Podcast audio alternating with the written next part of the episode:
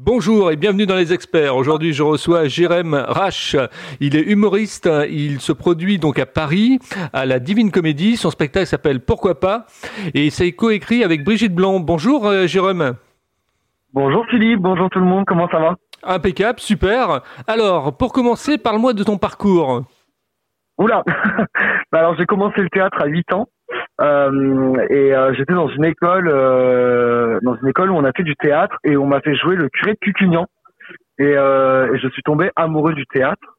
Et par la suite euh, j'ai commencé le théâtre en amateur à Saint-Laurent-de-la-Salanque à côté de Perpignan là où j'ai grandi. Et j'ai très vite compris que c'était un petit peu mon domaine de prédilection et que je voulais en vivre. Donc parents oblige j'ai quand même passé un bac. J'ai intégré une école d'audiovisuel dans le sud de la France. Je suis devenu assistant de production et, euh, quand on m'a proposé un CDI, je me suis barré, je t'avoue.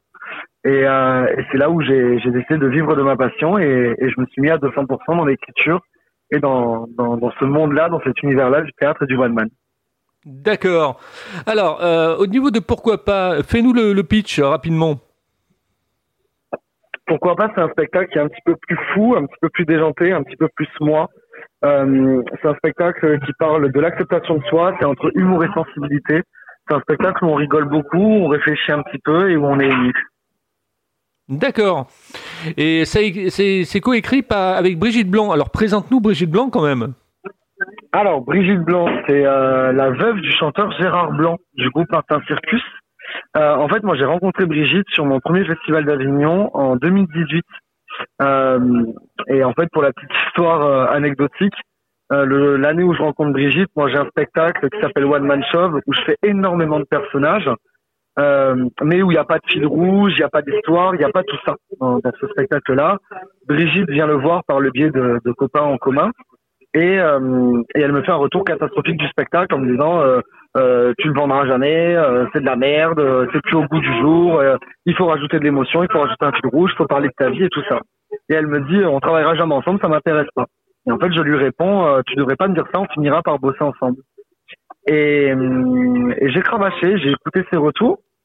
Euh, quelques mois après, donc fin 2018, je me retrouve euh, en showcase au Théâtre du Marais à Paris. Brigitte vient voir le spectacle et, et elle me dit euh, OK, t'as compris ce que je voulais te dire, alors on y va ensemble. Et, et en fait, on a on a écrit dans un premier temps Sacrée Famille, qui était une version modifiée de, One Man Show, euh, qu'on a emmené au Beau Saint-Martin et qu'on a amené à Avignon de nouveau. Et c'est pendant le Festival d'Avignon en 2019 où je me dit, écoute, j'ai envie d'aller plus loin. Euh, j'ai envie de sortir complètement du personnage, euh, de parler de ma vie, de partir sur un spectacle plus personnel, euh, euh, mêlé entre humour et sensibilité. Euh, est-ce que tu me suis? Parce que parce que bon, elle avait déjà dépensé quand même des milliers d'euros pour le développement de, de Sacrée Famille. Et là, je lui demandais de, bah, de redépenser euh, des milliers d'euros, euh, euh, bah, de nouveau, euh, de repartir à zéro, quoi. Donc c'est toujours un petit peu compliqué. Je dis, bah, est-ce que tu es d'accord? Et en fait, sa seule réponse, ça a été, on va enfin pouvoir commencer à bosser. Et, et c'est génial. C'est une chance de dingue. J'ai une chance de fou. Et c'est une femme qui, qui est exceptionnelle. Faut savoir que Brigitte, elle a été, avant d'être productrice de musique et, et, et l'épouse de, de, Gérard Blanc, Brigitte, elle est script docteur de base. C'est-à-dire que son travail, c'est vraiment l'écriture, c'est vraiment de, de retravailler des scénarios. Elle a travaillé 20 ans en télé. Et en fait, c'est vraiment pour ça qu'on a collaboré ensemble. C'est vraiment par rapport à ce travail d'écriture et de, et de, de script docteur. D'accord, bah une belle histoire. Euh, Est-ce que tu as des mentors dans le domaine du spectacle? Ouais, il y en a plein des mentors. Il y en a énormément. Euh, un des premiers mentors, dans les deux premiers mentors que je pense euh, là de suite, c'est quand même Coluche et DeVos, euh, qui sont quand même des, des, des mentors, je pense, euh, intemporel. Euh, derrière, je pense bien évidemment à Palma de la Rock. Euh, j'ai grandi moi avec euh, justement ces pièces-là de ils s'aiment, ils se sont aimés, ils se re Et, et c'est vrai que je tombais amoureux moi de, de, ils se sont aimés et, et du jeu de, et de l'écriture de, Palma des Robin, c'est eux deux qui ont écrit ces pièces-là. Bien évidemment, Robin. Euh, on va prendre aussi Foresti, Gad Elmaleh, bien évidemment. On a, pas mal de mentors. Je pense que c'est important de regarder un petit peu ce qui se fait un peu partout. Au niveau de l'écriture, quand tu écris tes, euh, tes, tes, spectacles, tu te mets dans quelle situation? Tu, tu, tu, écris avec de la musique à côté? Tu as, as, des porte-bonheur euh, Comment ça se passe? Oh ben, Je vais pas te mentir, j'ai écrit ce spectacle en chialant. Tu vois ah ouais, d'accord. Alors c'est assez rigolo parce que les, techniques ont un peu évolué. Euh, au tout début, euh, quand j'ai écrit le premier spectacle, euh, je savais pas trop ce que j'avais envie de dire, je savais pas exactement sur ce que je voulais partir, et, et on a écrit beaucoup de, de personnages. À l'époque, euh, sur One Man Show, j'ai écrit, il y avait sept personnages qui s'entremêlaient. Et en fait, je suis allé m'inspirer euh, de ma vie personnelle, des personnages qui, qui m'entourent euh, chez moi. Euh, je suis allé aussi beaucoup dans des, dans des PMU, écouter les conversations un peu de comptoir. Euh, c'est comme ça que j'ai travaillé pour le premier spectacle. Pour le troisième spectacle, qui est Pourquoi pas, euh, ça a été complètement différent parce que j'ai décidé de partir sur quelque chose de beaucoup plus personnel, parler de ma vie. Et, et, il a fallu faire une énorme introspection. Et c'est vrai que j'ai écrit ce spectacle pour rien te cacher, euh, la nuit, je travaille énormément la nuit. Alors pourquoi, je ne sais pas, mais euh, j'ai plus d'inspiration la nuit, j'ai l'impression. Donc j'ai beaucoup écrit la nuit et j'ai écrit une bonne partie du spectacle euh, en pleurant et euh, tout simplement parce que je pense que pour euh, rendre quelque chose de comique, il faut aller chercher là où ça fait mal. Bah oui, oui, tout à fait. Il faut savoir toucher là où ça fait juste, quoi. C'est ça. La, la sincérité, je pense que bah, c'est ce, qui est, ce qui est dit un petit peu parfois en presse et par le public que euh, ça déborde de sincérité et, je suis content de ça parce que c'est vraiment un spectacle que j'ai écrit avec le cœur et, et qu'on a bien bien travaillé avec Brigitte et, et on a beaucoup rigolé malgré que j'ai beaucoup pleuré on a énormément rigolé avec. Alors tu me donnes l'enchaînement justement le public euh, quelle identification il a ce public? Ce sont des femmes ce sont des hommes euh, on vient en famille? Bah écoute j'ai un public pour le coup euh, qui est hyper familial. euh, c'est-à-dire que euh, j'ai un public qui va de 12 ans à 99 ans si je puis dire euh, j'ai euh, des hétéros, j'ai des homos. Euh, c'est un public vraiment qui est familial, qui, qui ouais, où, y a, où, on a tout le monde. On, on a tous ceux qui ont envie de se marrer, qui viennent voir le spectacle. On, je pense que le spectacle il fait du bien en ce moment. On arrive au bon moment, euh, malheureusement avec le Covid, parce qu'on est sur un spectacle justement sur l'acceptation de soi, sur le fait de s'écouter. Je cite Bouddha dans le spectacle qui dit celui qui est maître de lui-même est plus puissant que celui qui est maître du monde. Et je pense qu'aujourd'hui, justement, le fait de s'écouter, ça parle à énormément de personnes. Et, et j'ai l'impression que ce spectacle fait du bien. Du moins, c'est ce, que, c'est ce qui nous a en retour pour l'instant par le public et par la presse. Alors, euh, justement, tu prends du temps pour discuter avec ton public ou euh, comment ça se passe? Ça, se passe sur les réseaux sociaux? Ça se passe après le spectacle? Alors toujours, euh, c'est-à-dire qu'on prend toujours le temps de, parler avec le public, notamment à la fin du spectacle. Je suis toujours à l'extérieur de la salle directement, je, sors de scène, je suis directement dehors pour parler justement avec les gens. Bah, il y a certaines personnes, notamment à Paris, on est sur, on est sur des petites salles à Paris, donc euh, on va boire un coup. Des fois, ça nous arrive d'aller boire un coup avec certaines personnes du public, et, et également après sur les réseaux sociaux, on est, on est très réactif. Donc moi, je suis assez proche de mon public et je trouve que c'est important, ça fait partie du jeu. je suis proche, bien évidemment, dans la limite du raisonnable.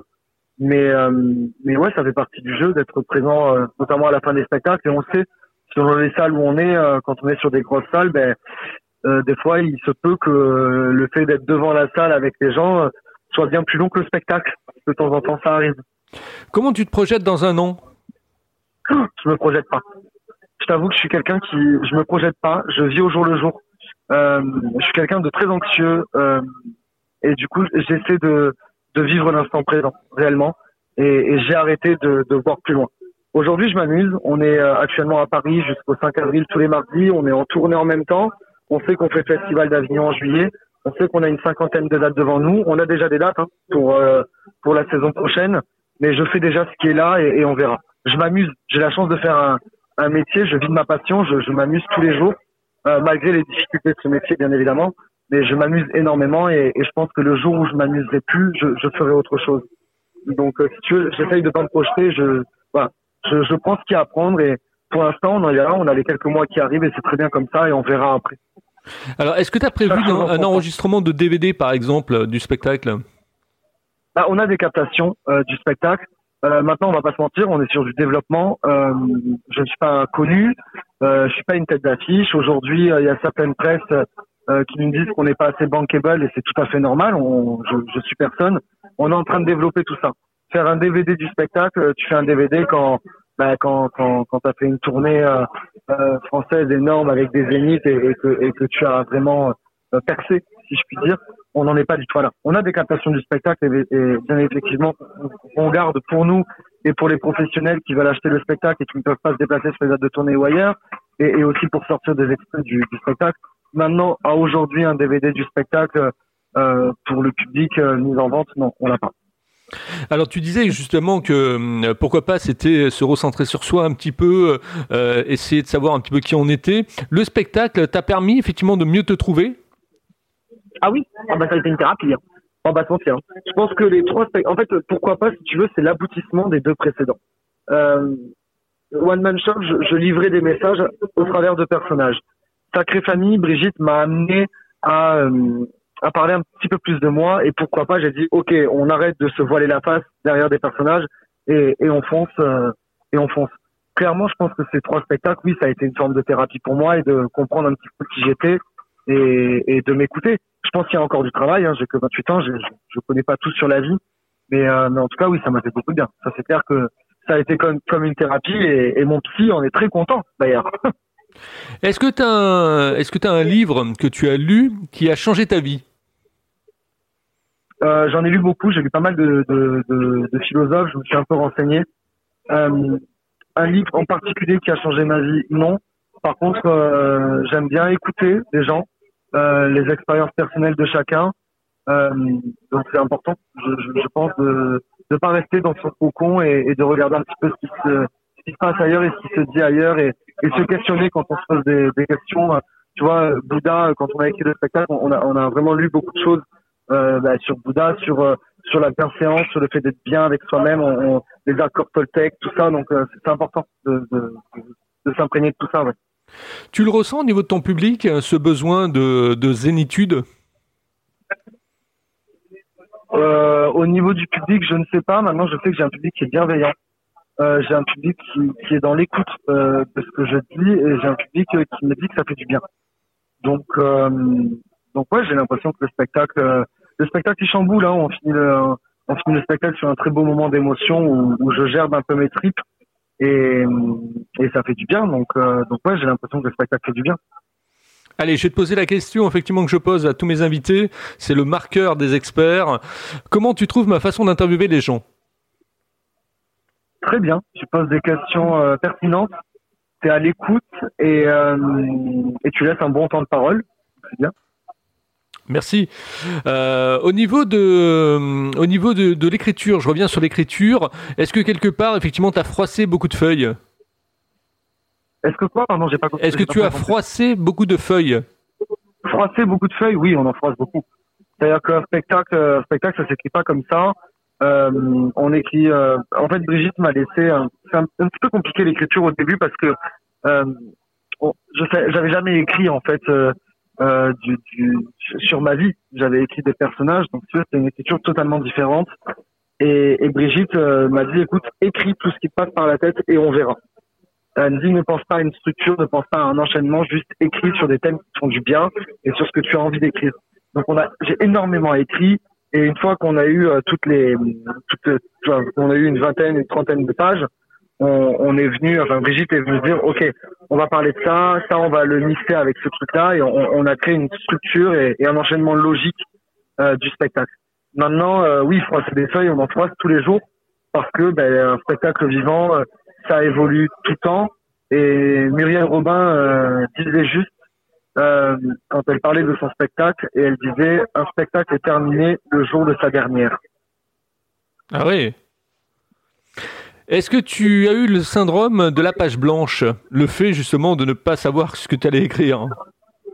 Ouais, souvent. Souvent, hein, quand, on, quand on sort dans l'écriture, c'est toujours très compliqué de, de se dire, euh, bon, ok, qu'est-ce qu'on va faire? Et en fait, euh, euh, je, chacun sa méthode de, de travail, sa méthode de travail. Et c'est vrai que euh, moi, je, peux, je, suis incapable de dire, tu vois, par exemple, de me dire, bah tiens, jeudi, de 10h à midi, voilà, je fous sur une table et je vais écrire. Ça, j'en suis incapable. Euh, C'est-à-dire que moi, ça me vient à des moments. Il y a des moments où, euh, où euh, je vais être chez moi, j'en sais rien, en train de faire du ménage, et d'un coup, hop, je vais avoir une idée. Bon ben, je vais tout poser, je vais me foutre, je vais me foutre à écrire, et là, je peux écrire pendant deux heures, trois heures. C'est vraiment euh, chacun sa méthode, mais ouais. Après, ça va être aussi, tu vois, on va des fois, on va lire un article, on va se dire putain, ça, euh, il faudrait qu'on le rajoute dans le spectacle. Donc là, de suite, on on écrit et, et on écrit dessus. C'est vraiment différent l'écriture. Mais oui, le syndrome de la page blanche, on l'a tous. Les, les, en fait, je pense que les moments où tu te dis putain, il faut que j'écrive, tu n'y arrives pas. Donc, donc c'est un peu, euh, on y passe tous.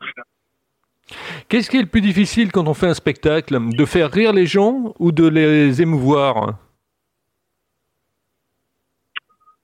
Euh, Je pense que ça dépend de la sensibilité de chacun. C'est-à-dire que euh, y a des gens qui sont extrêmement doués pour faire rire les gens, il y en a d'autres qui sont extrêmement doués pour les faire pleurer. Euh, je pense que c'est une question de sincérité euh, du comédien qu'on a sur scène et, et de ce qu'il a envie de nous donner. Euh, moi, dans mon premier spectacle, j'avais envie de faire rire avec du personnage. On l'a fait. Euh, dans celui-ci, on a envie de faire rire, on a envie d'émouvoir et on le fait. Ça dépend juste de, ça dépend de chacun. Euh, je pense maintenant quand même que faire rire, c'est un des métiers les plus compliqués du monde, d'arriver à faire rire une salle. Euh, donc chapeau à tous ces comédiens et, et on est nombreux et on est nombreux à en vivre et, et on en a besoin aujourd'hui. On a besoin de rire, le rire est salvateur et euh, aujourd'hui plus que jamais, je pense qu'on en a besoin. Ouais. Et puis j'aimerais qu'on parle également de, de ton attaché de presse, donc euh, Charlotte. Comment la rencontre s'est faite? Oh là là, avec Charlotte. Écoute, euh, en fait, en 2019, quand Brigitte m'a dit euh, qu'on travaillait ensemble, euh, qu'on fonçait, euh, moi j'avais euh, j'avais jamais eu d'équipe. C'est-à-dire que moi au début, j'avais une boîte de production dans le sud qui s'occupait de me faire mes contrats. j'avais un metteur en scène et je travaillais avec ma maman qui avait pris le rôle de manager. Et en fait, je me suis séparé de cette équipe quand j'ai signé avec euh, et, en fait, quand je suis arrivé à Paris, c'est la première fois où je, je, suis monté un petit peu avec mon sac à dos et, et je me retrouve avec Brigitte, une attachée de presse, un photographe. C'est un petit peu dans un autre monde. Et, et en fait, j'ai rencontré Charlotte sur un shooting photo. Et, oh. et je, je, la connaissais absolument pas. Et en fait, moi, on faisait l'affiche du, du, spectacle. Et Brigitte me dit, bah tiens, je te présente Charlotte Calmel, ton attachée de presse. Donc j'étais en mode, euh, mon Dieu, qu'est-ce qui se passe? Et en fait, on s'est pris un énorme fou rire avec Charlotte parce que j'avais un personnage qui s'appelait Kimberley dans mon spectacle avant, euh, qui était euh, une bimbo euh, qui faisait des, des, tutos sur Internet et qui était avec une perruque blonde et un, un, un foulard léopard. Et en fait, Charlotte est arrivée ce jour-là avec avec une veste, si je dis pas de bêtises, léopard. Et, et Charlotte est blonde. Et donc du coup, on s'est regardé, on s'est dit, mon Dieu, qu'est-ce qu'on se ressemble? Parce que moi, j'étais j'étais préparé comme ça. Et, et, en fait, on a énormément rigolé. Et, et en fait, Charlotte, Charlotte, c'est quelqu'un que j'aime énormément, qui, qui, fait un travail de dingue, qui se démène pour les artistes, qui est profondément humaine, euh, qui se remet énormément en question, qui est dans la bienveillance, euh, qui pèse ses mots, qui, qui, sait prendre le rôle aussi de, de, de maman quand on a besoin d'être réconforté, qui sait gueuler quand il faut gueuler, et, et, et qui fait son travail avec passion. Et c'est quelqu'un qui, qui m'a jamais lâché euh, depuis 2019, qui a toujours été à l'écoute. Et c'est quelqu'un que j'aime énormément. Et, et, en fait, j'ai de la chance de travailler. Je travaille qu'avec des femmes, euh, avec euh, Brigitte Blanc, avec Charlotte, avec ma maman aussi qui est toujours euh, dans l'équipe. Et en fait, c'est, je dis tout le temps, je parle souvent, je dis souvent on quand je parle de de la scène et des dates qu'on fait, parce que on me dit mais tu es tout seul sur scène. Oui, je suis tout seul, mais derrière, en fait, il y, y, a une bonne équipe et, et ces femmes de l'ombre, elles sont, si ce n'est plus importantes que moi. Et, et, ta maman, justement, qui était ton, euh, ton, euh, ton producteur, euh, la personne qui veillait sur toi, euh, quel regard elle porte maintenant, effectivement, sur le, le Jérém Rache qui, qui a évolué? Alors, c'est très rigolo la, la, la relation que j'ai avec ma mère aujourd'hui parce que ma mère travaille toujours avec nous. Hein. C'est resté l'intendante, c'est-à-dire celle qui gère toutes les dates. Entre Lyon et Bordeaux et dans le sud. Et en fait, si tu veux, euh, avec ma mère, on a une relation qui est, on, est extrêmement fusionnelle. quand on est au travail, on ne s'est jamais pris la tête. À partir du moment où je rentre à la maison, je redeviens l'enfant. Donc, donc elle redevient ma maman et c'est, voilà. Si tu veux, c'est, c'est, c'est très bizarre. On est, on est très complices. on se dit tout. Euh, ouais, on se dit tout, il n'y a pas de secret, il y a pas de, elle s'entend très bien avec Charlotte et Brigitte, et heureusement parce que sinon de toute façon ça il fallait que l'équipe s'entende bien. C'est, c'est une équipe de travail comme ça. Euh, euh, il y a des, des mois complets où on vit tous ensemble 24 sur 24 quand on est en tournée ou quand on est sur le festival d'Avignon. C'est hyper important que, que l'équipe puisse bien se parler et, et, et s'entende bien. Et je pense que, que ces trois femmes qui m'entourent sont, sont, bah, se complètent bien. On a la même manière de fonctionner, la même manière de vivre et la même manière de dire les choses. C'est-à-dire qu'il n'y a pas de non-dit, on se dit tout et, Et si on a envie de se dire, bah, tu m'emmerdes, on se dit tu m'emmerdes. Et cinq minutes après, s'il faut parler de boulot, on parle de boulot et tout est oublié. Voilà, c'est important. Aujourd'hui, ma mère, je pense qu'elle est, je pense qu'elle est fière. Je t'avoue que c'est un peu, tu me poses une colle parce qu'on n'en parle pas trop. Je pense qu'elle est contente. Je pense qu'elle a, elle a eu extrêmement peur quand j'ai commencé dans, dans, dans ce métier-là. Euh, parce qu'elle l'a connu quand elle était un petit peu plus jeune, euh, euh, par le biais et tout ça. Et je pense qu'elle a eu un petit peu peur et, et en fait, on, on, a découvert ce métier-là ensemble et on a avancé pas à pas jusqu'à finir avec Brigitte et, et où Brigitte nous a dit non, non, ta mère reste dans l'équipe, donc, donc on avance tous ensemble main dans la main. Allez, je vais te poser ma dernière, ma dernière question. Euh, au niveau du, de ton premier cachet, quand tu as eu ton premier cachet, qu'est-ce que tu t'es acheté en premier? Alors, je t'avoue que je ne me suis euh, rien acheté quand j'ai eu mon premier cachet. Je t'explique pourquoi. En fait, moi, quand j'ai refusé mon CDI, euh, j'avais travaillé euh, quand même beaucoup euh, sur des saisons estivales. Et en fait, j'avais le droit à un an et demi de chômage. Et donc, le deal, ça a été, OK, j'ai un an et demi pour écrire mon spectacle et pour être intermittent du spectacle. La première année, euh, j'avais 24 ans. On va pas se mentir, je suis redescendu dans le sud, j'avais mon appartement, j'avais un appartement à Perpignan, plein centre-ville. Euh, j'avais 70 mètres carrés euh, avec mes potes. Euh, j'avais des potes en plus qui étaient un peu comme moi dans un moment où on savait pas trop quoi faire de nos vies. je n'ai rien branlé pendant un an. J'ai fait que sortir. Et en fait, j'avais repris un, au bout d'un moment, ben, le chômage n'est pas n'est pas à vie, hein et euh, donc j'avais repris mes études euh, pour être euh, agent immobilier. donc je faisais un BTS en alternance. ce qui a été le déclic en fait, parce que je me suis retrouvé dans une boîte à faire du phoning, donc à prendre beaucoup de négatifs toute la journée. Et en fait, ça a été le déclic de me dire, je peux pas faire ça de ma vie. Et j'ai commencé à avoir un psy qui m'a poussé justement à reprendre la scène. Et en fait, c'est allé extrêmement vite. Je suis devenu intermittent du spectacle en moins d'un an. Euh, mais j'avais besoin de cet argent pour vivre. C'est-à-dire que il y a eu un moment donné où j'ai dû arrêter mon BTS parce que ben, je ne pouvais pas faire les dates et et et, euh, et, continuer à aller en cours et, et à l'entreprise. Et donc du coup l'argent là, je l'ai vraiment utilisé pour euh, ouais ben, pour vivre et pour on va pas se mentir aussi pour payer certains cachets parce qu'il manquait de l'argent. Donc on gardait l'argent en suspens pour ajouter quand il fallait en rajouter. On on, on a fait ça comme ça. Et j'ai eu beaucoup de chance parce que mes parents m'ont suivi et ils m'ont dit euh, ok euh, tu arrêtes ton BTS on va t'aider on va te filer un coup de main on va te produire dans un premier temps et on va on va financer quelques trucs pour t'aider donc ils ont financé mon premier festival d'Avignon mes premiers déplacements où où, euh, où je gagnais pas ma vie hein, on va pas se mentir hein, tu sais ce métier là des fois tu vas jouer dans des villes où on te dit bah viens jouer sur le comedy club tu te payes ton trajet, tu te payes ton hôtel, tu te payes ta bouffe, tu joues 10 minutes gratos et, et on te fixe 5 balles à la sortie. Donc, euh, donc ouais, il faut se battre. Il faut se battre et j'ai eu la chance d'avoir des parents qui, qui m'ont aidé et c'est ce qui a permis que je devienne intermittent très rapidement. Donc euh, aujourd'hui, maintenant, j'en vis depuis 4 ans, donc, euh, donc maintenant ça va. Maintenant, je vis avec, euh, avec, euh, avec ça. Bah en tout cas, merci de ta franchise euh, et merci effectivement de cette interview pleine d'émotions. Euh, Jérôme Rache, donc humoriste, spectacle, pourquoi pas, notez bien le, notez-le bien sur vos tablettes. C'est à Paris à la Divine Comédie et c'est coécrit avec Brigitte Blanc.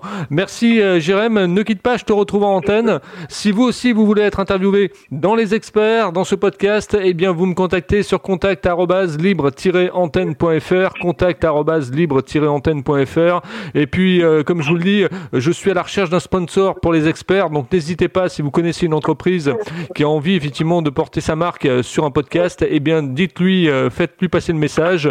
Et je vous remercie de votre fidélité et je vous dis à demain avec un nouvel invité. Merci Jérém. Ne quitte pas, je te retrouve en antenne. Hein.